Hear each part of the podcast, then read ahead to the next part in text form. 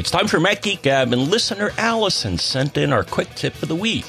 You know that whatever app you're in on your Mac, you can launch Spotlight with Command Space? Well, try Command Option Space instead. Uh, it opens a Finder window to the Spotlight search field. More tips like this, plus your questions answered today on Mac Geek Gab, episode 951 for Monday, October 17th, 2022.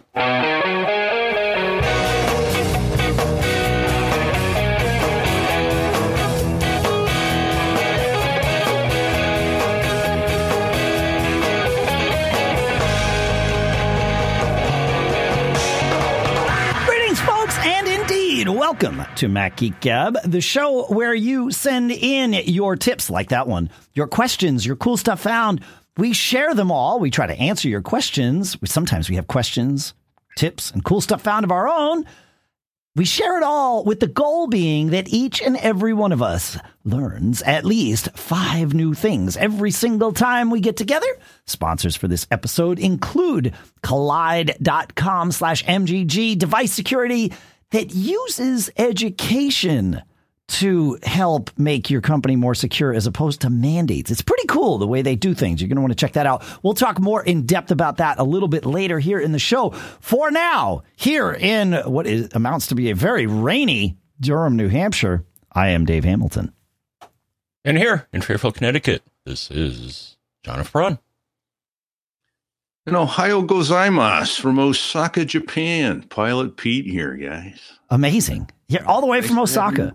Yep. Yeah. It's moments Where the- like this that make me really scratch my head and wonder why it took us probably 10 years to have you join us remotely. Well, we did have to wait for some of the technology to catch up, but No, the know. technology's always been there because we used to do just audio. And I mean, still the show is mostly an audio show. John and I have And been it- remote forever. That's true. And we had used we, uh, as I recall, we used a special beta version of Skype, so that all the background hiss that w- that they put in there intentionally was taken away. Correct. But it also, but again, you know, hotel internet hasn't always been anywhere. Fair. Fair. You know, Fair. You know, but it's I- gotten much better than it used to be. Like, it has. I still don't know why we didn't even think to try it in the past. That's true. whatever. That's true. No, it's yeah. That's fine. But, uh, but this is fun getting to travel the world and and still uh, play with my peeps on Fridays. I like Well, it. Mondays. Mondays. Yeah, no, we record on Fridays. Yeah, yeah, yeah. And and for those of you that do choose our our the, what we do with our Apple Podcast subscription is we send it out to to to that as soon as we're done recording, which is generally on Friday, so you get that. Um, sorry, I realized I had all kinds of things on my wrist. Uh, so you get it a little early. We're still working with Apple Podcasts though, because right now it's duplicating the episodes, the the one that's released on Friday and then the one that's released on Monday, and there's no difference between them. Uh, I don't know why Apple Podcasts is doing that. Apple Podcasts, at least first level support, doesn't know why it's doing that. So they're on it. They're working on it. In the meantime, Eduardo has a fantastic quick tip he says, I was listening to episode 950 when you talked about BBEdit. I remembered something I used almost every day. If you use Shift Option, the mouse cursor turns into crosshairs. Then you can make a vertical selection in the text, defining your own column of text that you're going to select.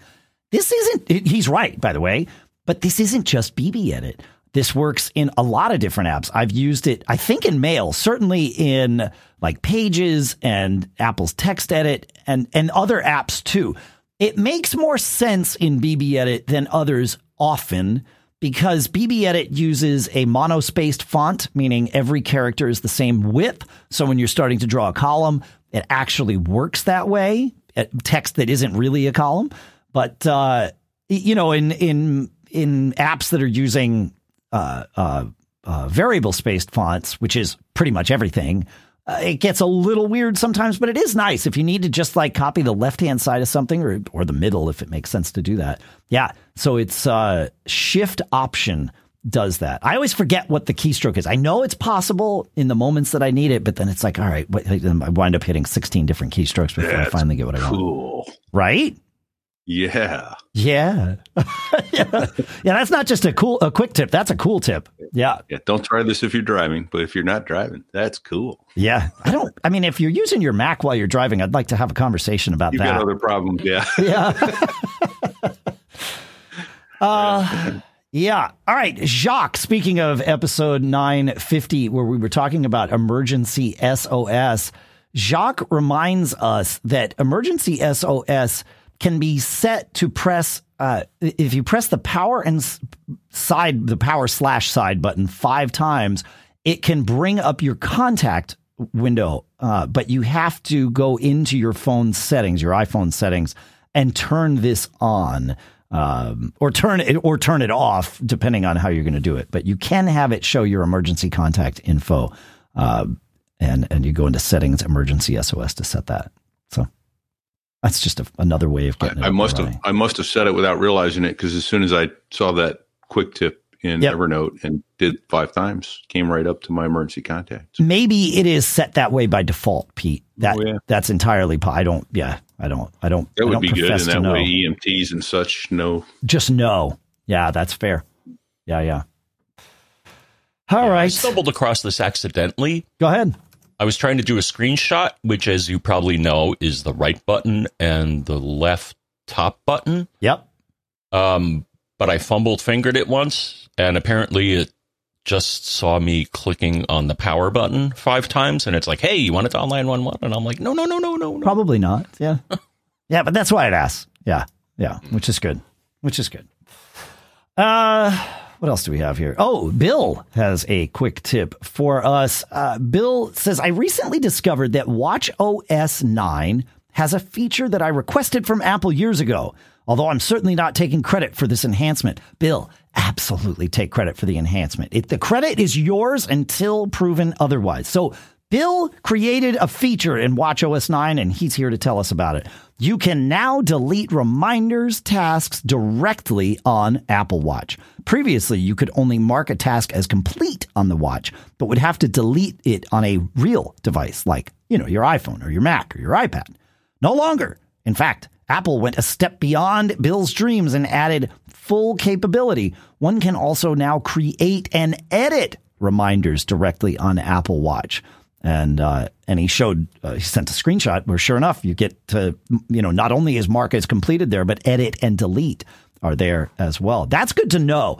I had given up on that functionality. It's weird. I I use a hybrid of um, Apple's reminders as well as the the the old school BusyCal reminders. They're all synced to iCloud, but they don't really intermingle. There's the Apple reminders list and the the BusyCal list. I've been thinking though about potentially moving everything to Apple reminders, but I I have to rem, I have to look into it. There were there were features that Apple had cut out of reminders, like the ability to have things recur on a custom schedule and things like that that I I use all the time. So I gotta I gotta check that. But uh, but I do use I have one Apple reminders list, and mainly it's for Siri, so that I can uh, when I'm you know in the car I can ask Siri to remind me, hey, mention this on the show tomorrow, and and then it appears on my list, and I can do stuff with it. So Nice. yeah, yeah. Anything on any of that, or am I am I plowing through our uh, our quick tips here? We've got we've got a few No, I tried that on the watch at work. Works right, slick. Good. Yeah. Good. All right. Craig. Craig has an interesting one. He says, one great annoyance to me with dual monitor setup on a Mac is when the dock just moves from one display to the other. It says it can happen under certain scenarios or clicks in certain areas of the screen. I've never seen this, and I use dual monitors all the time. However, I keep my dock to the to the left. I keep it on the left hand side. Uh, he says I stumbled upon a tip though. Uh, how to e- very easily reposition the dock to uh, the primary or either display with one click. And the trick is move the mouse to anywhere close to the bottom of the display where you want the dock. So if the dock is on one monitor, go to the other monitor, put the mouse near but not at the bottom of the display. Left and then the move is left click quickly, release and pull the mouse pointer straight down past the bottom of the screen. That brings the dock over. So there you go. Uh, he says that'll do it. Uh, he says one thing: it does require the mouse to be pulled straight down. So if your hand waggles side to side when pulling down, it may not work the first time, but it's still easier than all the other methods available. It's interesting. Interesting. Yeah. Yeah. Okay. Yeah. I haven't done that, but I, you know, I've played with the sidecar and the iPad. Mhm. You know, I, I had it. What my problem was for never using that before is I had a separate Apple ID for my work iPad, and I went. I finally just went. You know, there, I'm not doing anything. I'm worried about work seeing. I'll, I'll just put it all on there. Sure. So I used the same ID, and then I, I could sidecar it, and that was pretty cool. The one thing I did um, trick stump stump myself briefly with one day though was Outsmart yourself to use a pilot yeah, let's use that without uh, dropping any other bad words. um, and starts with trick. Anyway, uh, so I tricked myself. I'm going, well, why, you know, why, why can't I get the mouse to? It's, it's stuck. I could not get the mouse onto the screen. Well, the sidecar is always going to be on one side, regardless of where you put Yes. so when you naturally, so for instance, I had moved the uh, screen, the uh, iPad, over to the left of my computer, but the sidecar thinks it's to the right. So I'm trying to move the mouse further to left, and it won't go. It, I can't get onto the no matter what I do. of course, because it's going the other way. Yeah. Yeah, I couldn't get my mouse back onto my computer no matter what I tried. And then and then somehow I saw a movement over on the side and went, oh, there it is. It's way over on the other side of the screen. Yeah. That's great. That's Yeah. great. So just realize that your sidecar iPad screen is always on one side, I have out where you put it in the room. I, I have outsmarted myself a few times with um I, and I forget the name. John, help me with this. The whatever the Apple calls the technology where you can use one mouse and keyboard on multiple Macs, right? So you could have like like whatever that is in the in the the latest. uh, I mean, it's in Monterey or whatever, whatever that's called. I can't remember. yeah. Uh, but you can, right? And you can have two, three devices, I think, next to each other, and you can move between your laptop and your iMac with the same mouse and keyboard, and even, I think, to your iPad or whatever. And that, that must be cool if you have multiple computers on your desk. If you have multiple computers on different floors of your office and studio, and they are right on top of each other, only eight feet apart or 10, whatever it is, uh, Yeah. this then becomes an issue sometimes because you move, I move my mouse off to the side of one screen, and now my mouse and keyboard don't work anymore. And it's because they're on this computer up here when I'm down in my office. And it would be, I'm saying this realizing it's only ever hop, happened when I'm in my office and this computer is the one that gets my mouse. If we were in the middle of a show and that happened, that'd be really interesting. You be host. I'd be hosed. That's the correct word. That's right. Yes. yeah. Yep. Yeah. Yeah. Yeah. well, and but thinking of things that do work uh, between betwixt all of those, it, it I got to say they've done a nice job with the AirPods. If I'm listening to something on my computer and the phone rings, it'll swap over to that. Yep. Not with other not with other headphones, but the uh, AirPods do a nice job. They do. Yeah. Yeah. That's that, the magic Apple um, uh, Yeah. trick. Yeah. Yeah. Yeah. They, they've got that chip in there that, that they can do all that crazy stuff with How do it. they know? well, it helps to, to, to, ah, man, first day with the new lips, I guess. Talk much? it helps to control the whole widget. So there you go. yeah. Yeah. Yeah. All right. Uh, Universal Control, Kansas Dave in the live chat came up with that. That's the name of the feature. So Universal Control. That's it. Yeah. Sometimes it's no control. Universal Control turns into nothing. So that's fun. All right. Jim, I like this quick tip because it's simple and yet it shows enhanced functionality. He says, Have you ever, after getting an attachment or download of like a four page insurance form, wished you could fill it out on your Mac instead of printing it and filling it out with pencil? Well, I don't know when Preview gained the ability to do this, but it has. First, he says I'm using Monterey, macOS Monterey. Second, the document must be a PDF. Obviously, if you receive it as an HTML based form to print from Safari, you can then export as a PDF. Open the PDF with Preview, click Tools, Annotate, Text, you're ready to go. If the form has fields, click in the field and start typing. If there are checkboxes in the form, put the cursor in the box uh, and then lightly tap the mouse, or you know, if it's on, uh, you know, as long as you're on a laptop. It's quite sophisticated. He says, when I tried to type in a number too large for the field, it reduced the size of the font and gave me an, another field under what had already been typed. The finished form is a whole lot more readable than my handwritten version would be. Yeah, it's true. I, you know, I've always used for a while PDF Pen, now PDF Expert to do that. And I, have full disclosure, I have changed over to PDF Expert for all my PDFs. Preview does not open for PDFs on my Mac anymore. It's just all PDF Expert because it's great at reading them. It's also great at uh, at doing all this form stuff. I can have my signature in there really easily, which of course now you can do in uh, in Preview as well. So yeah, Preview's feature set has has slowly grown, which is which I like. That's good.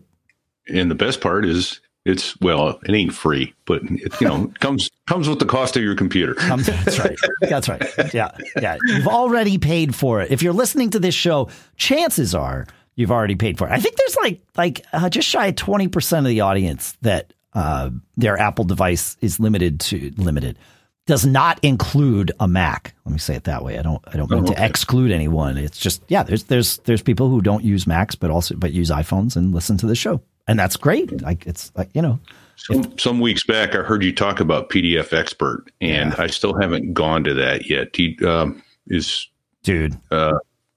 How how much is that? Do you remember roughly? Uh I don't I, Pete, I don't know. Uh, Okay. I'll, I'll look. I'll look at it while you move on. I just I was just curious because I I've been using still PDF Pen because that's included in SetApp.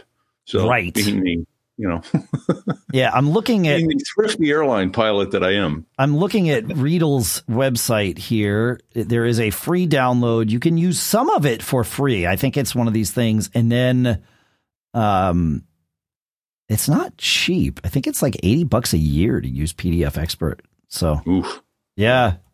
Yeah. But sounds like uh, it's it's quite the I- yeah, it's oh, it's it has it has revolutionized my my life. I would I would I, they gave it to me for free. Uh Yeah. you guys can still hear me? Yeah. yes. Po- power's flickering here in this rainstorm today. So, uh, just want to make sure that everything's holding steady. Um, but uh, it it it is so much better than anything else I've ever used that I would pay this. They, you know, I mean, they gave me a review copy, uh, but the, it's yeah. So, but go check it out for free. Like you you do get the free download, and I think there's a, a trial period with all the features, and then I, I think some features you know go away after a little while. I believe that's how it is. So, I've uh, yeah. But I, I seem to remember your comment that it you know, it just wasn't as clunky. There, you know, things in PDF Pen would stop, or you know, you'd have to go reselect it. And No, no, no. Yeah, I, I won't use PDF Pen again. Uh, I mean, I won't use the current version of PDF Pen again. Yeah, I, like, I, I'm happy to look at new new builds of it. I'm I'm not Yeah. I'm not closed minded. It's it's that I've learned my lesson, and given what's available today, PDF Expert is the best for my needs. Yeah, nice. All right, John. Um, we've got a quick tip from Michael for uh, Uh, yes, we do. So Michael says, here's another way to restart the phone when locked. And it's using the on screen assistive touch dot. Now, how do you get the assistive touch dot, you may ask? And you go to settings, accessibility, touch, and then assistive touch. Uh, you'll then see a white spot on your screen. It's kind of like a home button replacement. But, anyways, if you click on the dot, then click on device, then click on more, there'll be a restart option. Isn't that neat? And there's a whole bunch of other stuff in there too. So, uh, yeah, check it out. It doesn't take up too much space on your screen. Yeah. Yeah, that's good stuff. Um, yeah, yeah, there's always like the, the the whole accessibility assistive area of iOS is of course super valuable for people who need that. And then it's also an interesting place to find features that sometimes actually make it sort of to the to the front of the line for everyone to to be using. Um, I, th- I think uh, some of the audio features. I think the flashlight or something was in there for a little while too. I like, yeah. It, it's it's almost like the the if there's something that Apple decides, yeah, this would be useful to have, but we don't want to clutter the user interface and user experience for everyone with it. Let's just bury it in accessibility and they'll put it in a spot where it's like, okay, yeah, I could see where it would be used that way. And, you know, but it's, it, I think it's, I think it's treated as more than that. I don't know. Um, I had an, an issue this morning. Well, I didn't have an issue, but my wife did. Uh, her alarm didn't go off. And the, oh, the reason her alarm didn't go off was because her phone was dead, except it wasn't dead. It was the same issue I talked about, you know, I don't know, at the opening of the show three or four weeks ago, where uh, I woke up, black screen on the phone. It had been on charge all night, and I had to do the special, uh, the special reset, which I'll talk about in a second. Then my daughter had it happen, and several of you wrote in that you were having this happen.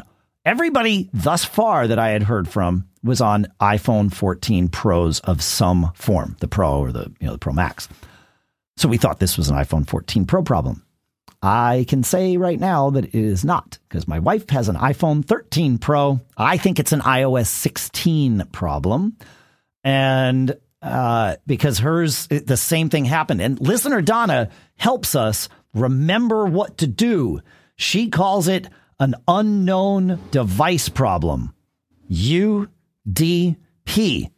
And the, the trick is press the up button on the phone, release, press the down button on the phone, release, and then hold the power button. Up, down, power, UDP, unknown device problem. Universal data packet. I don't know. What's what's UDP stand for in network terms, John? Uh, is it user data Datagram Datagram protocol. protocol. I, yeah, I think it's something like that. Yeah, I think it's I think that's what it is. But uh, yeah, so thank you, Donna, for that quick tip. I even because my wife woke up when my alarm went off to uh, remind me to be awake to do the show today, and she was like, "Crap, why didn't my alarm go off?" I was like, even in my slumber, because I had prepped Donna's tip yesterday for the show, I was like, I know exactly what to do. She's like, "Man, you're really thinking." I'm like, "Well." I mean, yeah, I don't know that I would have remembered it without Donna's unknown device problem, UDP. Push the up, the volume up, push it down, hold power.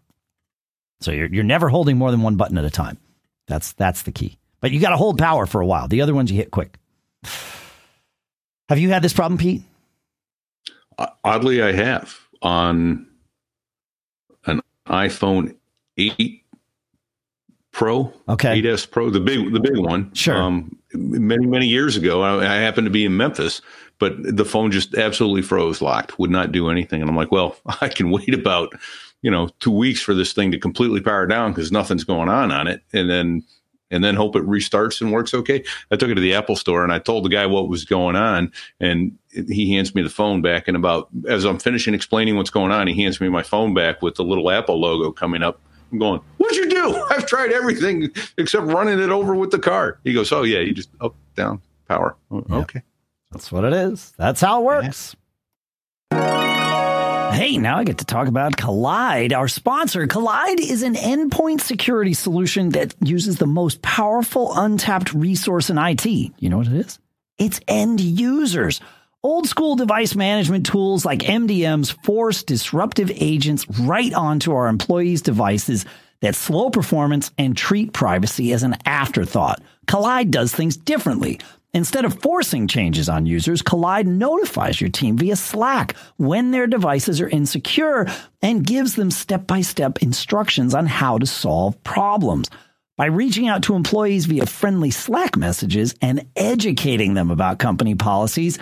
Kolide can help you build a culture in which everyone contributes to security because everyone understands how and why to do it. For IT admins, Kolide provides a single dashboard that lets you monitor the security of your entire fleet, whether they're running on Mac, Windows, or Linux. That visibility makes it easy to prove compliance to your auditors, customers, and leadership. You can meet your compliance goals by putting users first. Visit kolide.com slash MGG to find out how. That's K-O-L-I-D-E dot com slash MGG. And our thanks to Kolide for sponsoring this episode. All right, John, you want to take us to Doug? Uh, yes, our friend Doug has a question, and I think I have an answer. um, I have an ongoing issue with Safari on my Mac. I am up to date with all software updates and I'm using a 16 inch M1 uh, MacBook Pro. Uh, many times Safari will fail to load a page. It starts to load and just hangs halfway through. The same page loads rapidly in Chrome or Safari Tech Preview. Uh, I empty my caches. Uh, if I quit Safari and reopen it, the page will load fine. Any thoughts on what I might do to resolve this issue? Um, yeah, sounds like a cache to me. Maybe the DNS cache. Um, all right, huh. uh, so I would double check. So in Onyx, there's a maintenance section, then cleaning, then options, and there's a number of them there, including DNS cache. Maybe um, just make sure that box is checked, and there, there's a couple other caches that Onyx will help you uh, uh, clean up. Uh, you can also do it from the command line, um, and we'll link to an article titled "How to Flush DNS." How to flush DNS cache on a Mac. Uh, or it could be your DNS server. Um, I don't know. There's a utility called Namebench that um, will tell you the best DNS server. Uh, I run it every now and then, just um, just so I, I'm convinced I'm getting the best speed possible. Yeah, that's um. We'll put the we'll put the uh, the command, the terminal command right in the show notes too at macgeekgab.com or mgg.fm slash 951. That's how you get right to the episode, but obviously it'll be right there from the homepage too. Uh, that's, yeah, that's an interesting. I, I, I would agree with you that it, it could be DNS. Um, it could be one of your plugins with Safari if you've got some content blockers or something running. I always recommend turning those off when troubleshooting just to make sure. And then, of course, trying it in another browser that'll that'll tell you what's going on. And try Firefox. Uh, although there's a lot that happens with Firefox, so it might be misleading. Firefox uses its own DNS uh, unless you tell it not to. So if it is a DNS problem, Firefox might uh, might bypass that because it's not relying on the system's DNS to to do things. So yeah, that's I, I mean I've certainly seen that happen before. Uh, but yeah, it could it could just be yeah, DNS was the first place I'd look to, John. Yeah.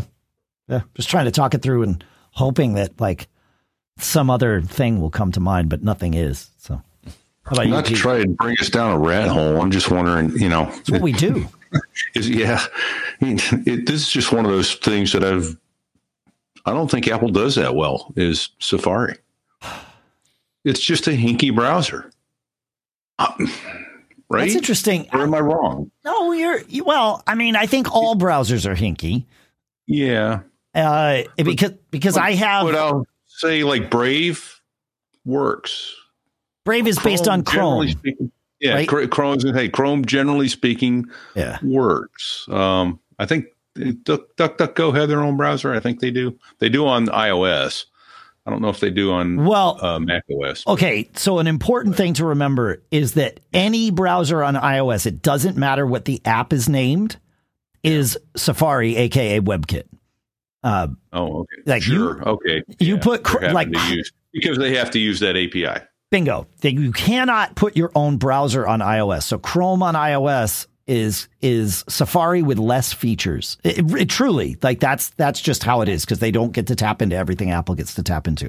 But on your Mac, Chrome is Chrome for sure. Yeah. So yeah, yeah, yeah. That's um, I yeah, I find that every browser is is a little hinky, but yeah.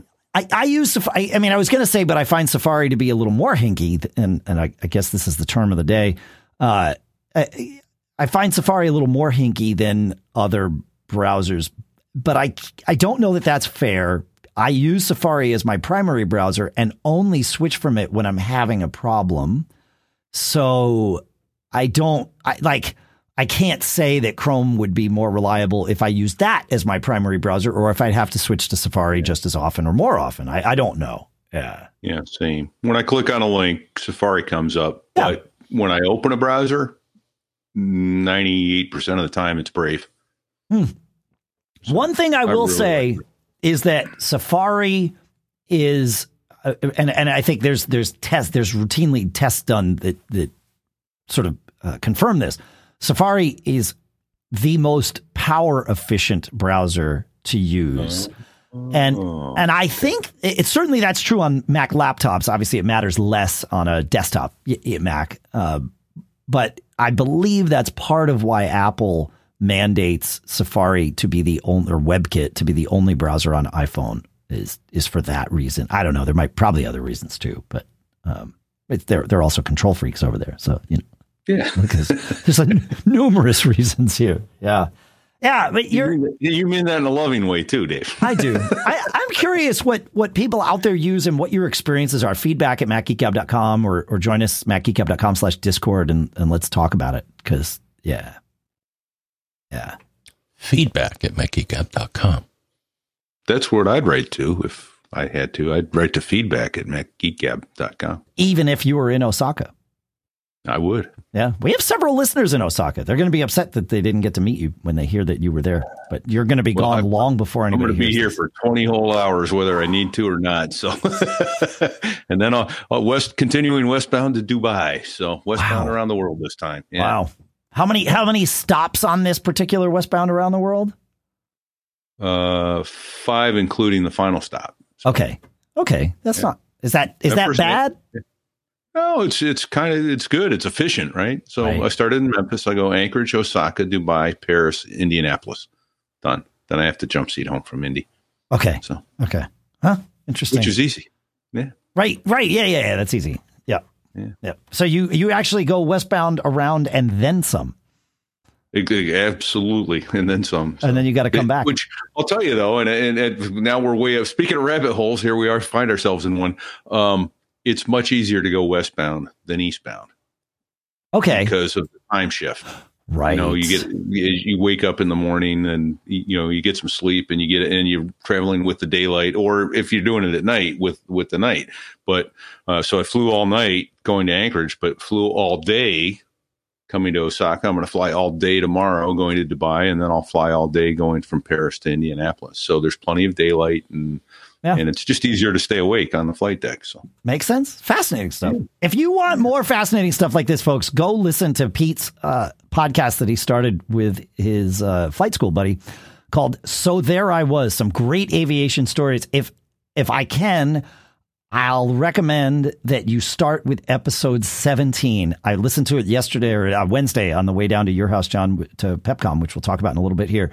And uh, and I, like I literally was in tears that the story that was told was was wonderful. So so there I was dot dot us and or wherever you find your podcast. Uh, so thank you, Dave. I'm humbled. Yeah. yeah, you're welcome. All right. Uh, He's my he and by the way, he's my co we've we've coined this term on there. He's my co-host.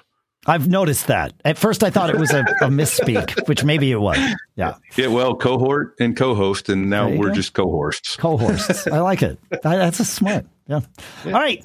Bob has a question about technology, so we will we will answer that because we are not an accidental aviation show, although it, we certainly could become one. I I love aviation stories, but Bob asks. He says, uh, "I looked in my activity log on my Synology disk station and saw all kinds of IPs, uh, yeah, listings of failed logins." And he says, uh, "Is the NAS being targeted? Is are people like trying to hack in?" He says, "I went back a few months, and there are thousands of similar entries."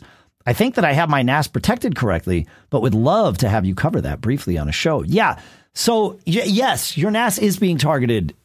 People, Synology and QNAP, and you know probably others, but certainly those two are popular network storage devices. And so people know that they could sniff around on, and they're popular devices that have common open ports, right? Unless you change all kinds of things on it, you're going to have ports 5000 or 5001 open for login to your your stuff and and potentially others as well. 10003 is another one. But uh, but you want those open so that you can access your NAS from remote. Uh, other people know this and they start banging on the door. This is one of the reasons that if you're running DSM 7 on your disk station, which if you can, you should, uh, it will tell you you should not have an account named admin as an active account. You should deactivate the admin account. And the reason for this is because that's only that's one of only two pieces that people would need to log into your disk station, username and password. And admin is the default was the default username for all disk stations with full complete root access on it. So that's why they're telling you to turn that off because now you're leaving it to only one piece of information that people need to guess, the password for your root your admin user. Um, this kind of stuff happens all the time on my units. I see it regularly. I highly recommend that we all go in to on our disk stations, go to control panel, security, protection, and enable auto block. Uh, I've got mine set to block uh, uh, after 10 failed login attempts after five minutes. And then it, I have mine expire after one day. And the reason I do that is just in case it's me. If I'm traveling and I screw up and try to log in and I lock myself out, I want to be able to get in at some point. So that's why I have it unblock after one day. Uh, I don't know if I should be sharing that on a podcast listened to by, tens of thousands of people, but we're the Mac Geek Gab family here uh, until we find a better term that John's working on with all of you.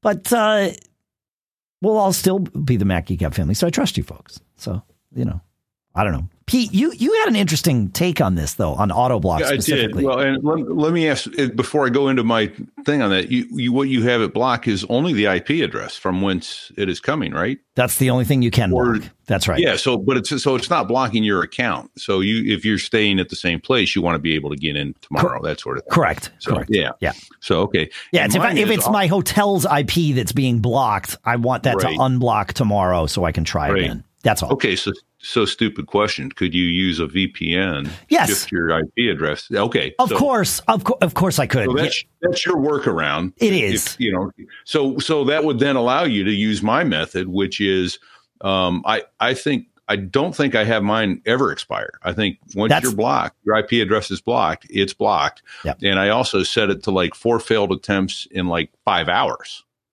So Interesting. You know, 10 attempts in five minutes is a lot of attempts. Yes. Four attempts in five hours is not a lot of attempts. And I use my 1Password in order to yeah. get, so I'm not worried about not getting in. Okay, that's really and, smart. I'm going to go change mine right now while we're doing this. Yeah. no, seriously. Okay, like this yeah. is this is a well, great idea. Yeah, why would I want to only block it in five minutes? I mean, if it happens in five minutes, it will also still be blocked because five minutes yeah. is is a subset of four hours. So yeah. Yes. Yeah. All right. Yeah, so yeah, that's like, yeah. Let's go with a longer. Sorry, hit the mic. Let's go with a longer time frame, and we'll yeah end up uh, catching more fish in that net, shall we say? Yeah. Um, All right. So I've set uh, mine to. Uh, I'm going to set it to five login attempts within 300 minutes, which is five hours. There you go. Yeah. Yeah. Yeah. And then, um, but the other thing, going back to another show recently, I have found, and, and it could be purely anecdotal, but Dave, I'm using Tailscale. Okay. And I find that my uh, disk station seems much more responsive, much more. It's just faster. It, am I wrong?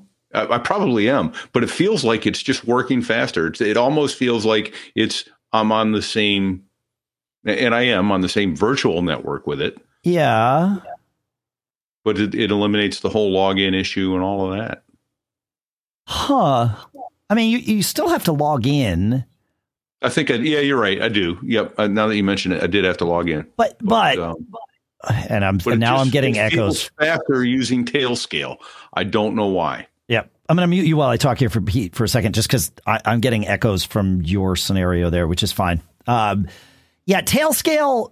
Yeah, you wouldn't have to relog in constantly because your IP address of your client device, even as it, as it moves around the world, stays exactly the same, just like the IP address of your disk station stays the same. So it sees you as logging in from the same computer, which it is. It's just cool because your all over the world, and it doesn't matter. That's where Tailscale's perfect um, at, at doing that. So, yeah, I mean, whether it's faster or not, I, I don't. I mean, Tailscale uses uh, WireGuard as at its core. WireGuard is a pretty efficient VPN, but um, yeah, I mean, I don't. I mean, it could be faster than whatever other VPN or or authentication method you're using. Yeah. It, it may just be anecdotal, it, you know, and it, it probably was from whatever wherever I was that day. Yeah. But yeah. Yeah, I'm I'm changing this on all of mine. So I'm going five attempts in 300 minutes on on both of my publicly accessible disk stations. So that is now done. I like this. That's really smart, man. Yeah, why would I limit it to just 5 minutes? Cuz I mean, you know, if somebody tries that many times in 5 minutes, it's still going to get blocked even if it's Right. if its look ahead window or its look back window is 5 hours right. and you don't have any RAM usage issues or anything. I like like this is the kind of thing where a memory leak would would rear its ugly head if like DSM wasn't built right. I, I'm not suggesting Yeah. that it's not, but No, so far, well, so far I haven't noticed it, but Okay. I'm not the power user that you guys are. So well, but it's it, it's um it would be the hack attempts would be the thing that would build that Sure. buffer, fill that buffer. Yeah. yeah. Yeah, I like it. Huh, good stuff. All right, John, you want to take us to Richard? Oh, and don't forget Security Advisor. Oh, that's a great thing. Yeah, yeah. Yeah, yeah, the yeah. Synology has a thing that will run at regular intervals and warn you if things are not set up right. That is true. Yeah, and I don't know that it runs automatically. Uh, I had to. I, I seem to remember having to log in and tell mine to enable the regular scan schedule. So you'd go into Security Advisor Advanced, enable regular scan schedule, and the one that I'm looking at now, it's done on Wednesday at 3 a.m. But uh, but yeah, and if there are things that it finds that you know about and are doing intentionally, mm-hmm. then you can tell it skip this particular thing and only tell me about other stuff so that you're not getting alert blindness, which is which is a real thing. You know, beware alert blindness, folks, because for anything, right? Like that's I used to I, I know I've, I've told this story recently, I think on the show where I would oftentimes, you know, when I was doing on-site consulting, especially on Windows in the late 90s, uh, it would be a lot of virus stuff, right? That's what I mean. I made my, I, think I paid for a house because of other people's viruses solving them. I wasn't writing them, I wasn't installing them. Go with that, Dave. yeah, I want to want to make a fine. I want to put a fine point on this pencil, but um, I would get to somebody's house, and you know, they, they I would bring them. They would bring me to their computer after we said our pleasantries, and I would make them sit down and show me what was wrong because that oftentimes it was if I took my path into the system. I wouldn't see the same errors or have the same problems that they would. So I would say, okay, show me what's wrong. Then we'll switch seats and I'll, you know, see if I can do my magic. And I can't tell you how many times somebody would, you know, wake up their computer, turn on their computer, whatever it was, and just, you know, there would just be a, a like an endless stream of error dialogues that would just pop up, and they would start clicking through those like their life depended on it, just dismissing them left and right. And I would like I I would have to tell them to stop. I remember one person I had to like put my hand on the mouse. I'm like, we need to read those. They're like, yeah, but those come up every time. I'm like, ex- ex- exactly. I'm here for like you're paying me by the hour. You called me on the phone and asked me to come over to fix a problem. I think this might have something to do with it. You know, let's let's slow down, let's breathe a little. But it's true, right? We all get that alert blindness where it's like, no, I'm I'm going to do something. I need to dispatch with all that crap. And and so like with security advisor, I highly recommend that you aim for having all green. And if that means telling it to ignore something that you agree that they think is bad, but you're doing intentionally, get that out of the way so that you really are only getting alerts when it finds something new, which is really what you're looking at it for. What what changed? That's the thing that security advisors is, you know, that's that's what you want alerts for. Things you didn't already know. So beware alert blindness. It's important. Yeah. All right. Thank you for coming to my TED Talk. Uh, John, now will you take us to Richard? Will do. Um, Richard says, uh, I am thinking about upgrading to a new iMac and thinking ahead to my external storage and connectivity plan. Excuse me. Um, I currently have external SSDs with USB, maybe USB 3.1, connected to my iMac, but the new Macs have USB C ports. I do have an older OWC USB dock, but that will be obsolete if I upgrade. Uh, I also have a Dymo printer and a laser printer connected. Uh, should I look at a dock to expand my port options or different uh, different drive enclosure that offers USB C? Um, yes. so I'm in a similar situation in that I have multiple SSDs in different enclosures. Um, one is USB C to USB C, which I use on you know my Macs because they all have USB C ports. Um, I also have some that are, are on USB A from from times past, uh, then connected via a dongle. Um, so I think you could go. You could go. Uh, hmm, you could either get a new enclosure or you could use your existing enclosure, which I assume that all the devices you're talking about here have USB A ports. So you want to get um, a dongle that has multiple uh, USB A ports. And th- there are two that I like. So one is from Anker. Um, and also OWC makes uh, some nice Thunderbolt docks. Um, yeah, for sure. If you need more ports. Yeah, the Anker one here is less expensive and has less ports. The uh, OWC Thunderbolt 3 dock has like everything.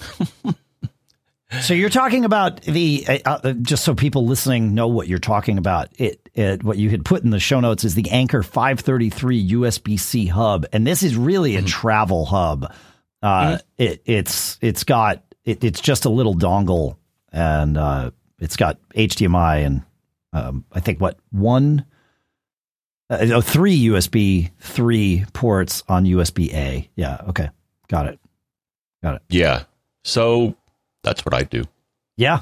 Yeah. And which which uh, which OWC one are you talking? Oh, just all in general. Their Thunderbolt three docks is what you have. Yeah, with Got different it. number ports. Yeah. Um, if I might offer some advice on those too, I've, I've, had two. The first one I bought um, and, and, of course, if you're listening, I'll, I'll, guess I'll just try to describe. The first one I bought to fit in the side of my MacBook Pro had the two USB C uh, male plugs. It's properly stationed so they would fit, so it would fit right into the side of my MacBook Pro perfectly. Good to go. Problem is, as you use it as a laptop, you pick it up, you set it down, you you move it around, that sort of thing. You you wind up, um, I guess, elongating the ports uh, on the side of your uh, laptop and or damaging that that that little dock. Get the one that has the flexible cord that John is talking about that it plugs in and it it just works so much better. I've had I've had both. The one with the cord is perfect, works works first time every time. The other one quit working. You'd have to hold it the right way. And God help you if you had a, a external drive plugged in, it would, you know, you'd get yelled at for ejecting it without properly ejecting it and, you know, unplugging it without properly ejecting. So, yeah, um, that's, you know, get, get the one with the cord. Yeah, the yeah, yeah, yeah. The the one I, the ones with the the two that like s- sort of look like an extension of the side of your MacBook Pro. Yes. I, those always worried me for exactly that reason. It's like this now you've just given me uh like like leverage on the side of this thing to pop those off. I wasn't even worried about it stretching them. I was worried about it leaving them in there, you know. Yeah, well, yeah. Right? And but that could also happen with a with a dongle if, you know, if things were to fall or whatever, but at Less least likely, then it'd be only yeah. one port. Yeah. Yeah. yeah.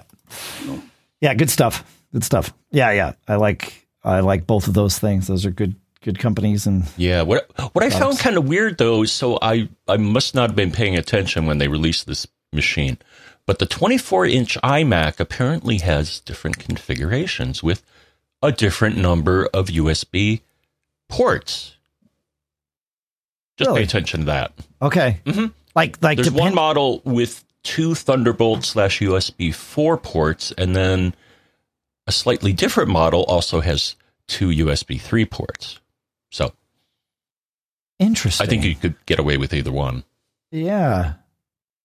Yeah, you're Maybe you need four ports. You're right. Yeah, it adds the the 10 gig USB 3 port. So that'd be USB 3.2, I believe. I don't know. It's 10 gig USB.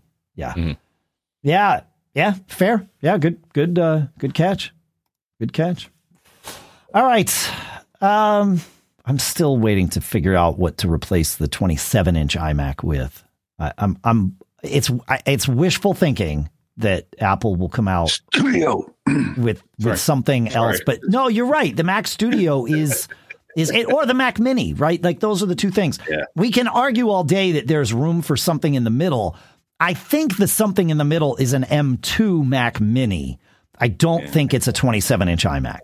I, I could be wrong. I could be wrong. Uh, all right. Uh, I'm going to mute you again, Pete, because I'm getting echo from you the, Pete's in Osaka. He doesn't have wired headphones with him, and so uh, he's on. You know, his Mac's just playing out into the room. For the most part, things work, but there's there's moments where the lag and the echo cancellation can't quite keep up with each other. Uh, I noticed a thing this week. I launched Carbon Copy Cloner. Uh, I think to answer one of your questions, you know, just to do a little research. And I went into the volumes tab on Carbon Copy Cloner and looked at the data volume of my boot drive. And that's where I have Carbon Copy Cloner and Time Machine creating snapshots. And I looked and I, I let it take a minute to calculate how much snapshots were being used, and you know how much space was being used by each of the snapshots, and it said that 962 gigabytes were in use with snapshots. And these were snapshots going back to like March of this year.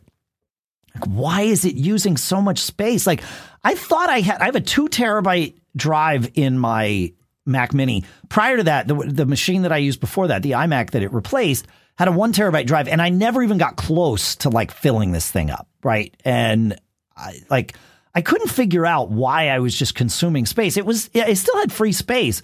Well, in the lower right corner of that, so in Carbon Copy Cloner, volumes, pick your volume, and then in the lower right hand corner, you get to pick how much free space, how many snapshots are being saved per day, per week, per whatever, but you get to pick free space requirement.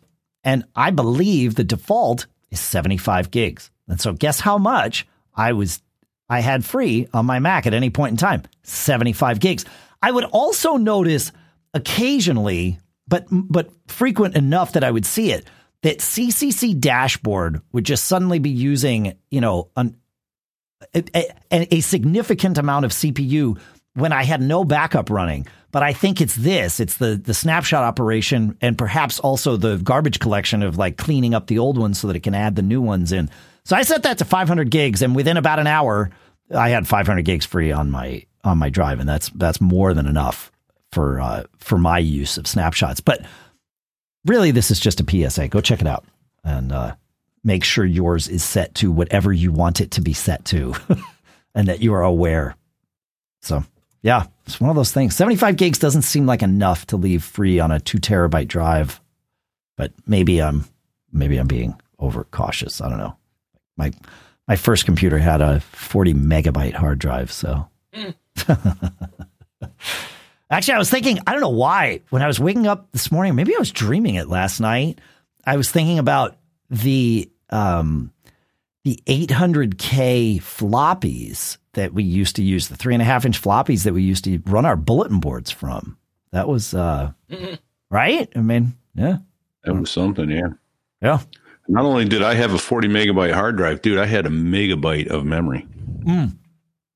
Yeah, my SE30 came with a megabyte of memory, and I Yeah. added. It had eight slots in it, and the first thing that I did was I added four one meg chips. I mean, not right out of the gate, but the the, the first enhancement I made eventually to it was I I brought it from one to five.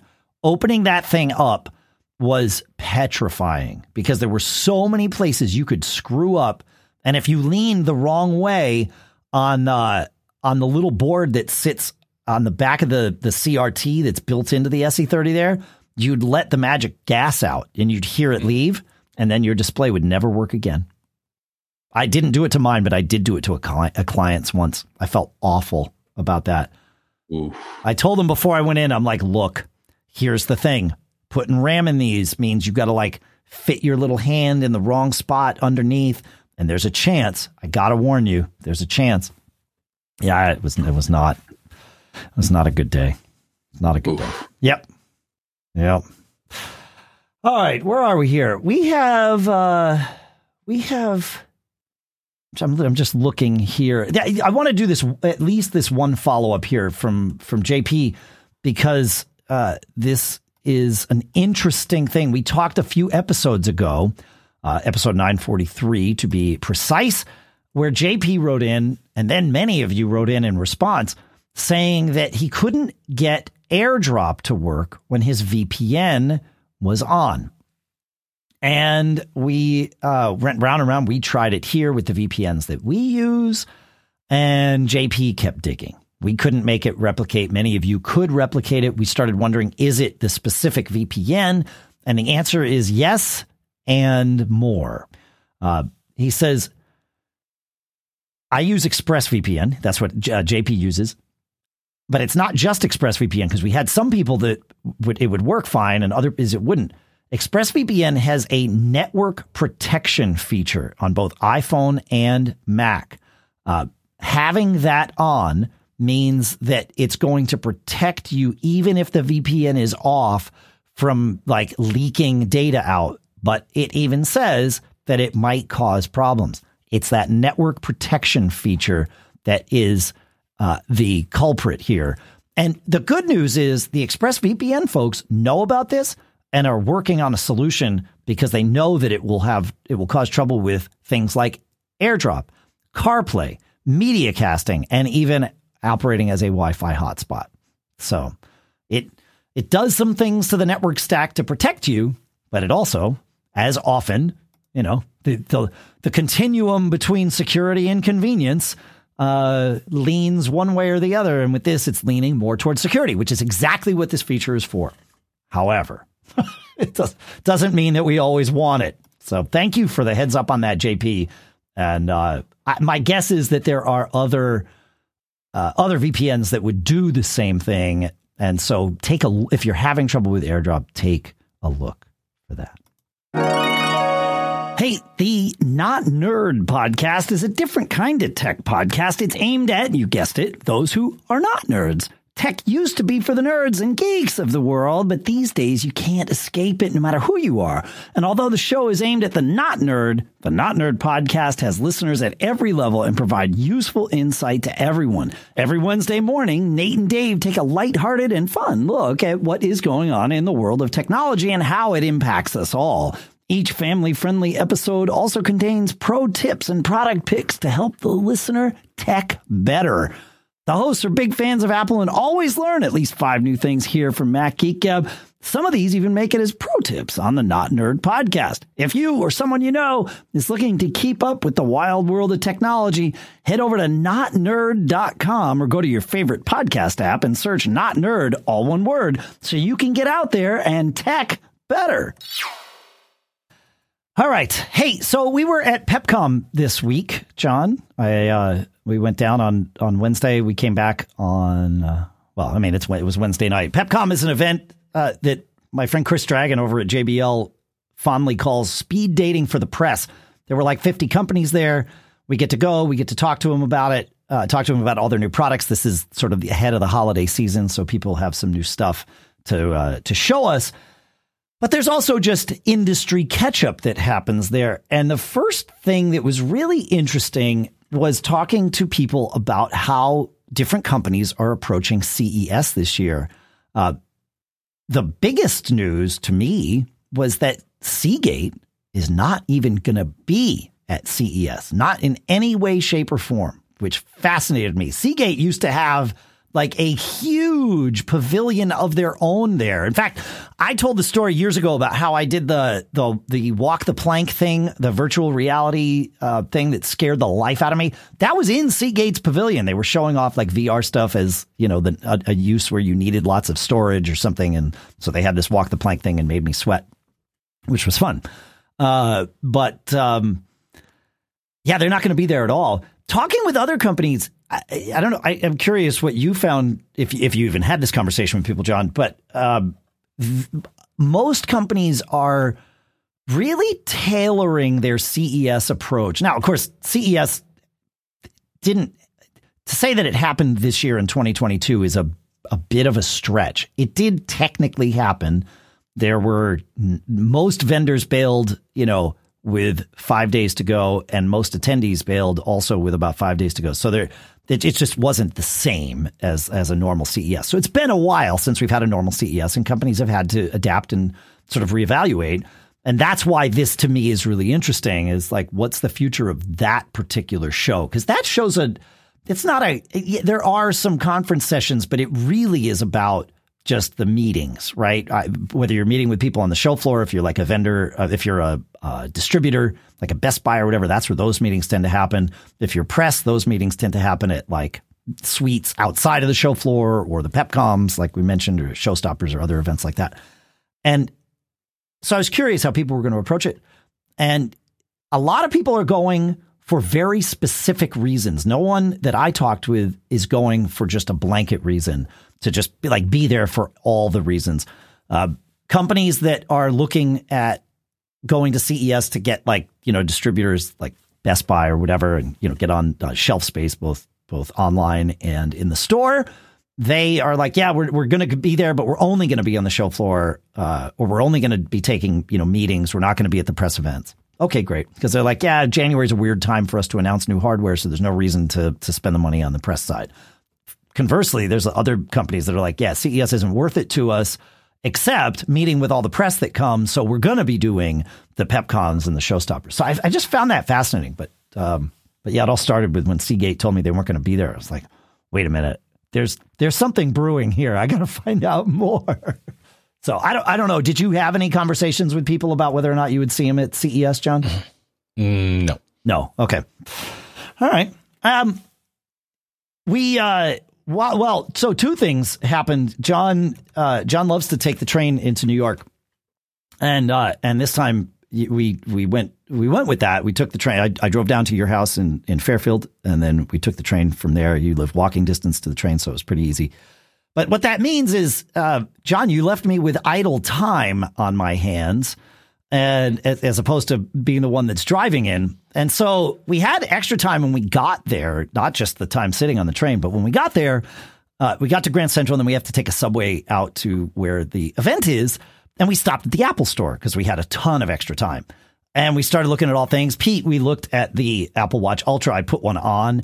It really, it's, it's, it's thick uh, but no thicker than just any other chunky watch. Like it did not feel to me like something that was like uh, enormous or out of place on my wrist. Or it looks to me about the size of my Citizen Aviator. You know, it's yeah, yeah, yeah. I, I would agree. Yeah, I have a, I have I have some chunky watches that are bigger yeah. than this one. Yeah, yeah, yeah. So uh, we also though tried on other watches and then on the way back, because John left my hands idle, uh, we got John over the hump. So not only do you have an Apple Watch Ultra on the way, Pete, but John and I have Apple Watch Series 8s on the way. How nice. Yeah, we finally get John into the Apple Watch world. So uh, we took advantage of the Amazon Prime Day or whatever it was, pre-Prime. Yeah. We saved 50 bucks. I don't know, uh, on each of them. John, I, am curious what your thought process has been since then, though, because it's been a couple of days. So, what, like, where's your head? I, the watch hasn't arrived yet, but I'm I'm curious what, where your head is on this. Um, just waiting for it. Excited? Okay, so you're eager. Okay, okay. I don't mean to put words in your yeah. mouth. Are you eager? Yeah. Yeah, I want to learn. There you go. Cool. I I, th- I think you'll like it. I you know I think it uh, it's yeah. The one thing I was scratching my head over is is how do I get um, well, I'll find out when I when I set it up. But how do I get cell service on it? Well, we uh, you you would you would just I mean you, you, we didn't get you one with cell service. We got you the GPS oh. one with Wi-Fi, so it pairs with your phone. Okay. And and and so there you go. You don't you don't have to answer that question. Okay. But the cool thing is it does so much that you never thought it would. You can if your if your phone's in the other room and it rings, you can answer the phone on the bat. I call it the bat watch, you know, or you know, mm-hmm. you know, Dick Tracy, yes, Commissioner. You can have, and and it sounds great to the people with it, whom you're talking. You have no idea you're talking on your watch. I have no idea. Yeah. um. Yeah. EKG, sleep, workouts. Yeah. As long as you have your phone with you, I have never I've never been I've never found myself in a scenario where I wished that I got the the cellular version of the watch. Um, yeah.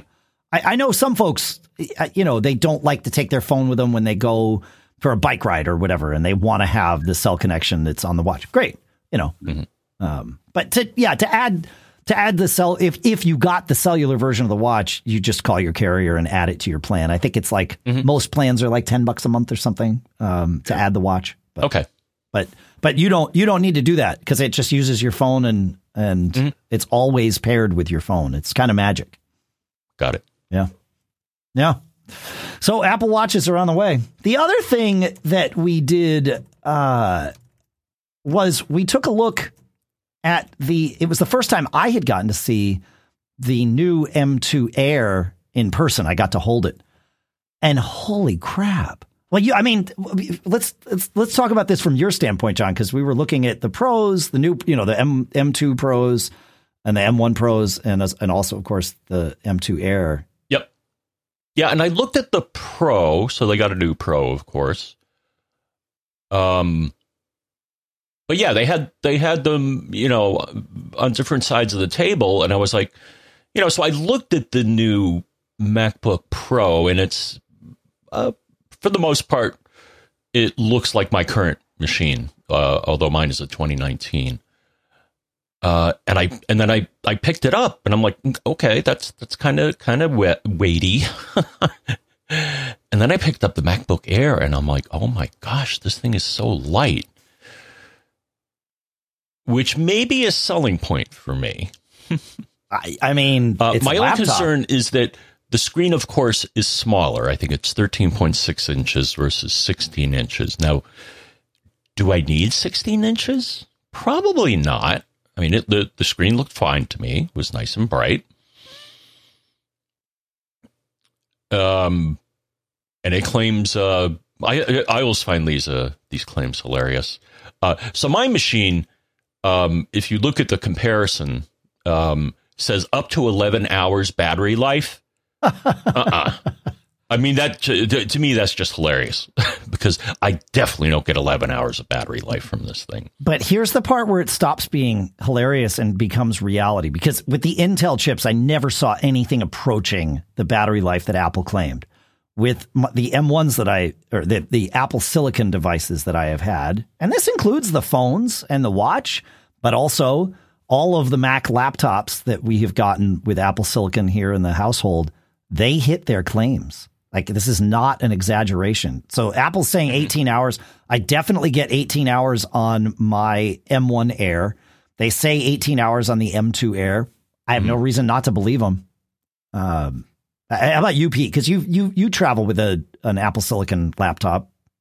I I do, and it's uh, it's, yeah, the battery is just uh, amazing on these things. The well, I mean, obviously it's the silicon that does the yeah, it's the it's the power consumption is amazing is yeah. what it really turns yeah. out to be. Yeah, it, it, boils down to yeah that it's uh it, it's beyond anything I've ever experienced before. I mean, you literally can go all day. Yeah. Um, in fact, I'm not plugged in right now. Uh, I haven't been since before we started, and you know, frequently I do that. But but the, what that's allowed me to do is I used to haul my cord and my charger and everything with me and I bring it home and unpack it and put it. Now I have it in the wall at home and it stays there. And I have a travel charger that I take with me and and it stays in the suitcase, but it's got a shorter cord. But I don't need a long cord. I that's, don't need to have it. Yep. I, that's what I have noticed too. That's interesting. I, I hadn't thought about it until you started saying it, Pete. But I've noticed the same thing.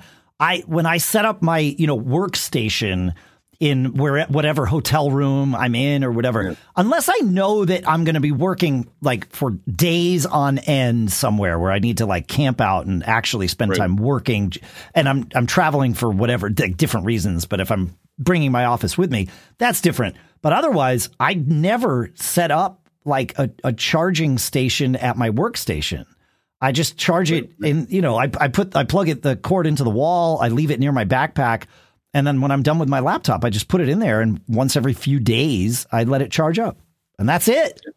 Yeah. I'll probably plug this in next time when I get to Dubai. It, you know, after, but it, will be like right now, I'll tell you, my battery is uh, in the 85 to 90% range. Uh, oh, I was wrong, 84%. Um, and uh, so I, I won't need to plug it in until day after tomorrow in Dubai after I've used it a day there. And you're you're doing video encoding and decoding right now. Right yeah. now while we're doing like yeah. that of all the things that use yeah. horsepower, like that's kind of it. You're doing Wi-Fi, video encoding, video decoding, audio encoding, audio decoding.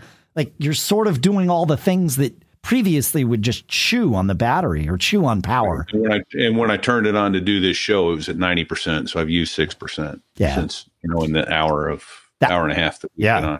So that, you talked about the weight of, of this, John, the, your laptop is 4.3 pounds mm-hmm. and the M2 Air is 2.7 pounds. So I, I've been trying to justify this M2 Air as well. I, I, I, because I have an M1 Air I grabbed the M2 Air and immediately was like, this is like, ah, I, I wanted this thing, definitely. But I can't, like, I'm having trouble justifying it because my M1 Air has great battery life. It, the, it, the CPU slash GPU, the system on a chip is faster than I need it to be. Like, I do not need it. Uh, the brightness on this is, you know, a little bit better. I, I, I'm at 400 nits. The, the new one is at 500 nits. Uh, your brightness would remain the same, John. It's the 500 nits uh, on your 16 inch MacBook Pro because you got the sort of the last of the Intels. And uh, it turns out this M2 Air is lighter than mine by by one tenth of a pound, which mm-hmm. is interesting. Uh, slightly larger screen, but that it's. I think for me the uh, the the the difference in the screen would be the notch, right? Because mine doesn't have the notch. Yeah. And this one does. So I think it's, I'm looking for the display here. Yeah, it's, uh, it's 64 pixels taller. The new one is, but 64 pixels on either side of the notch is kind of how that works out. So yeah, it's fun stuff. All right. I'm, I'm not seeing it now, but there, uh, see if I can find, it. there was a benchmark website too. You could take it to. Yep. And, and oh yeah. They're, oh, they're Geek, Geek, Geekbench. Yeah, yeah, Geekbench is the place to look. That's true, John. That that would be the uh, the place to compare is compare Geek, Geekbench numbers uh, on the, ni- the the 2019 16 inch MacBook Pro and this new M2 mm-hmm. Air. My my guess is you're going to see at least double, if not more. Yeah, it's it's, it's pretty fascinating. Yeah. Yeah, and I think I'll go for the midnight. I like the midnight color. That midnight color is nice. Yeah, for sure. I I agree. Yeah, I'm trying to pull up Mactracker here. It's launching extremely slowly because Mactracker generally has those Geekbench mm. numbers. So you are a 2019 16 inch MacBook Pro, right? Where is maybe it was where is the 16? Oh, there it is. I see. Late 2019. The Geekbench numbers on this max out. I don't know what you um which CPU you got, but the, the highest number is 6980. So uh, that's the most that this would do. The M2 Air, its Geekbench number is um, 8703. Hmm. So it's not quite double, but you know, yeah. Third, yeah, 30, fully a third faster. Yeah, fully a third faster. Yeah, exactly. Yep. All right. Um, I, I, we're pushing things. I know we've been trying to hit 75 minutes with the show, and we're there. But there are there are a couple of cool stuffs found that I ran into at uh, at PepCom that I want to talk about here and share, largely because it's relevant, and really because one of them uh, I, I want to talk to Pilot Pete about. But the first is is the one I want to talk to you about, Pete, and that is the 12 South HiRise 3. So we've been talking a lot about different chargers uh, for your bedside table. It could be your desk, uh, but Right. the the idea being it's going to charge your phone and your watch and maybe something else too, like your AirPods or some other Qi pad that that can charge things. And uh, the one that I've been using, and and the one that I'm still using, although now more reluctantly, is the Belkin one, the the Belkin three in one, and it works great. Don't get me wrong, but this 12 South HiRise three uh, that we got to see at Pepcom is I like even better because it is compressed. It's it, the three in one. The way they did it, the base of it is a, basically the size of an iPhone. So it takes up the size of the iPhone, and the watch sits behind the phone. It's a MagSafe thing. You put your MagSafe phone on it, boom, you're good to go. Obviously, works in a MagSafe case, and then you just hang your watch kind of off the back. And then the the base of it also has a Qi pad, so you could put another phone there, or you could put your AirPods or whatever. Uh, I like this form factor a lot, and 12 South has made it look good, whether it's, you know, even when your phone's not in it, which kind of makes a difference. It's 99 bucks, so just like the Belkin one. Now, the reason I say that I'm still using the Belkin one, there's one reason and one reason only for that, and that's because my daughter grabbed this one after I got home from Pepcom, and it is now set up in her room, and we'll be heading to Italy with her. So, uh. I, I still use the Belkin one. No complaints, but now I know what I would like better. In fact, my wife walked into our daughter's room uh, the other day. She says, Now I know what I want for Christmas. she pointed to this. She's like, This is perfect because it takes up the amount of space as an iPhone. I'm like, Yeah, I get it. Now, you had something on the cool stuff found list that looks a lot like this. And instead of it being 99 bucks, I think the one that, that you found, Pete, is how much? 30, 39 30 $39.99 $40 $40. Today, while we're recording, it's actually even less. It's $35.99. oh there you go There you go. perfect Yeah. Tell me about So- this one. So, so the links in the show notes. There's a couple things about it. It's similar in in form, uh, not obviously not identical. Um, it does a really nice job of of gr- grabbing the phone, as all do the as do all the MagSafe chargers. But you know, there's no doubt in your mind that it's locked on there. the The one drawback that I will give it is that it in the back it's wider where you set the watch. And because it's wider, I think the band tends to interfere a little bit in the way. So unless you're very uh, proactive in setting the watch magnet, in making sure the magnet grabs it, it it could sit there and not charge. Um, but that's the only drawback that I found to this thing. The thing that I really like about it, it's got three little lights on the front that tell you whether or not it's charging. And these lights don't keep you awake at night. They're bright enough to be seen, but they're dark enough that you don't have to find black electrician's tape to try and you know take take away the laser light that that will burn your retinas out when you're trying to sleep. Okay, so that was my question is do the lights stay on all night? Because the the 12 South one, the light turns on when you put a device on it, any one of the three, to let you know, yes, I, I see it, everything's good. And then after a minute or less, the light turns off. So so that's, That's even more brilliant. it is. So okay, that's where your part of your sixty-five dollar delta comes from. It's okay, fine, you know, Yep. f- fair. Um, the the watch puck on the the twelve South one is raised up. It looks like it's raised up more. I'm looking at the pictures of these because I don't have the the you know the the, the Van Smago one that you've got, Pete. But it Right. looks like perhaps that problem with the band pulling it off of the the chart, pulling the watch off the charger, might not be as much of an issue with the um with the the uh, with the the 12 South one, and that's Right. not surprising, right? The 12 South folks like they they they all they're like Apple, right? They will go the extra mile and and figure out the things that need to be figured out, and and they sort of follow an iterative design kind of you know process. But It's clearly both. I think though are probably at least mine is clearly the latest charger. It, it quickly charges the watch up. It does. It doesn't take you know a couple hours like my old watch chargers do. My oldest pucks take forever, got it. but the new ones. Oh, yeah. that's good to know. Okay. Yeah, yeah, yeah. It's fascinating stuff. So thank you for sharing that. So there's the the, the hundred dollar version and the, the forty dollar version, and and you can you can take a look at both and decide what's for you. But this is this is a, a like a great way to go. Uh, I have one last thing that I want to share for today, and that is the Speck Presidio Grip MagSafe cases.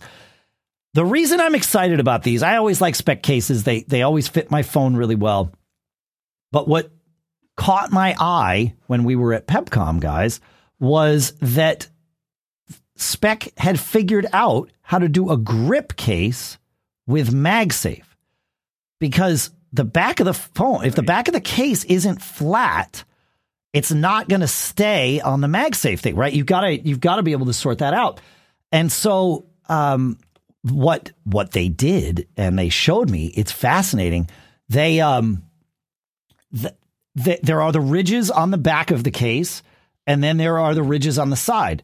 The ridges on the side are pushed out and above the the sort of the lines of the case where you'd want them so that you get a good solid grip. The ridges on the back go down into the case so the back of the case is actually flat. It just has ridges that are carved into it as opposed to out from it. And they and they seamlessly change as you round the corner of the case. They go from uh, from from being flat against the outies to innies. The outies to innies. That's it. That's it. Thank you. technical term, folks. That's the technical term. And uh, brilliant, I, like absolutely brilliant that they figured this out. And I've I've had it on my my phone since I I saw them at at Pepcom, and it works great on all the MagSafe chargers that I've tried it. Uh, so yeah, it's it's good stuff. I like it. Makes me happy to see a paradigm shifting thought process. Yeah, I mean, this is you know I wouldn't call this revolutionary, but it's definitely evolutionary. Like they they again, this is why I, I like companies like Twelve South and and Speck. They spend the time to stop, breathe, touch the devices, figure out like, wait, how could we make this better? Okay, we made it. How could we make it a little better, right? And that's just part of their their design process there. So. Yeah, guys. All right. Nice. Uh, you know what? I, I, there's one more thing I, I, I want to talk about. I'll, I'll, it's it is a cool stuff found, but I'll share it here because it seems like everybody who has run into me lately has noticed this. So I want to say, I'll start this by saying my health is fine. I mean, like all good, no issues. But I have lost about 25 pounds since July. Um, and the it started because I, I have these lipomas. I think I've talked about them on the show. I have to get them sliced out sometimes when they bother me. There's just these little benign, fatty little lumps that sit below, below the skin or in the skin, really. Lots of people have them. They're not a big deal, except when they're pushing on something that causes problems. And they this year they've been driving me crazy, like to the point where they started impacting my mental health. Like because I couldn't play the drums the right way. I've been to the surgeon twice. I'm going again on Wednesday. So this summer, I was like, I got to figure out what's causing these things to grow. Because if I can stop them from growing, then, you know, I don't have to deal with this problem. I don't have to look like Swiss cheese getting sliced open. The surgery to take them out is like 20 minutes. It's nothing, but it's still, you know, leaves you a scar and it's a pain in the neck. Uh, so I, I did all kinds of research. Nobody knows what, what really what to do about these things, but they are little fatty lumps. And so I thought, okay, if I stop growing fat, like as much fat, like would this go away? Let me tell you, spoiler alert, no. This this this this was a failed experiment, guys. It did not work. But it made me stop and think, okay, wait a minute. I'm still like the portions that I eat when I have a meal have not changed since I was in my 20s. And my body needs less calories now than it did back then. And so I should reevaluate what a full portion means, what it means to be hungry, what it means to be full versus stuffed. And uh, so I used an app at first because I, I knew that I didn't know these things. I had my own definitions that were ingrained in me for decades, and I needed to break those those habits down. And so I did for for a little bit. I used an app called Lose It because it has a database of all the foods out there. So you can just like put in, okay, I had this much food. Here's how many calories. My watch and my phone tell me how many calories I burn in a day. And I turned it into a math problem. Uh, and so I just made sure that I burned more than I consumed. And clearly, I've overdone it a little bit uh, because I'm I'm losing weight. I'm not maintaining weight. that's okay. Uh, I, I had the 25 pounds was not a bad thing to lose, but it's time to start, you know, rejiggering that maybe and, and coming in for a landing so that I'm not just, you know, wasting away. But, uh, but the reason I bring it up is because everybody that I saw this week at PepCom, except for you, John, because you're seeing me every week, uh, everybody that I saw was like, "You've lost a uh, like a significant amount of weight." And then the follow up question would be, "Is everything okay?" so, which I get, I totally get it. So, I everything's great. I just happened to, I, I took on a math problem, and it's worked out splendidly. It's, it's fantastic. So, there you go. I see you nodding your head, you Pete. Yeah. Well, what app were you using? You haven't said. It's an app called Lose It. I'll put it in uh, in the show notes. Um, Right. Yeah, yeah, yeah. It's, it was easy. Like you know, it's just because it's a database. That was the that was the part that I was like, how am I going to know? Like I need I internally I don't know. I, I didn't know what a full meal sh- for me should be. Like I was clearly wrong about this. So I need to learn from something else. And how am I going to know if am I getting the right amount of cal? You know, all that stuff. So that's um. So I figured I'll treat it like a math problem, and uh, but I needed the data from somewhere that wasn't me because I was wrong. Anyway, My daughter's going to be disappointed to hear is is um, uh, Warren and uh, I think it was yeah Warren and the uh, Discord chat pointed out. Math did something useful. math, My math daughter's going to be disappointed to hear that. you know, hey, I'll get to use math. I'll never have to use this. yeah, that's right. Never have to use math. Yeah, well, this is an easy math problem. It's, it's greater than or less than. That's all it is. Right. exactly. But yeah, Oh, and, and I will say that my daughter is training to be a professional pilot. Still trying to tell me she's not going to have to use math. I just laugh. yeah. You know, she'll, somebody else will teach her this lesson, Pete. I think it's called life. Yeah. All right. Right. Now we've gone on long enough. Thank you for coming to my TED Talk. But I figured I'd share, A, because maybe it helps somebody else out there. It really was easier than, I mean, I, my intention wasn't to lose weight, although, I, like, again, I, it was a good thing. My BMI was a little higher than it should have been. Like, it, you know, it's, I had put on the COVID 19 perhaps, and now it's gone. So there you go. Uh, thanks to CacheFly for providing all the bandwidth to get the show from us to you. Go, uh, go leave us a review. It, it would mean a ton. Go to macgeekgab.com slash reviews if you would please, and uh, leave a review for us on the Apple uh, Store podcast, Apple Podcast review. That's what we would love. Uh, ratings are great, but but like just typing something into that review field really does help us. So, um, and make sure you click subscribe while you're there on Apple Podcasts as well. That helps the most, as I learned from So There I Was. .us. Go listen to that too. All right, that's it. We're out of here. Thanks for hanging out with us. Kolide.com, K O L I E, sorry, K O L I D E dot com slash MGG. Go check it out. Anything else? I don't know. Who knows? Who knows what we do here? I do know one thing. We didn't get to everything, guys. So we have to do it again. Next week. What's that, Pete? Let's do it next week. Should we? Okay. Yeah, I think. Yeah. All right. That's fine. Yeah, yeah, yeah. Uh, John, so we're going to do this next week. Are you around? Uh, I believe so. All right, sweet. Hey, uh, before we go, do you have anything to share with them that might carry them through the week? Uh, I certainly hope so. And what we want to carry you through your week is to remember don't get caught. Made up.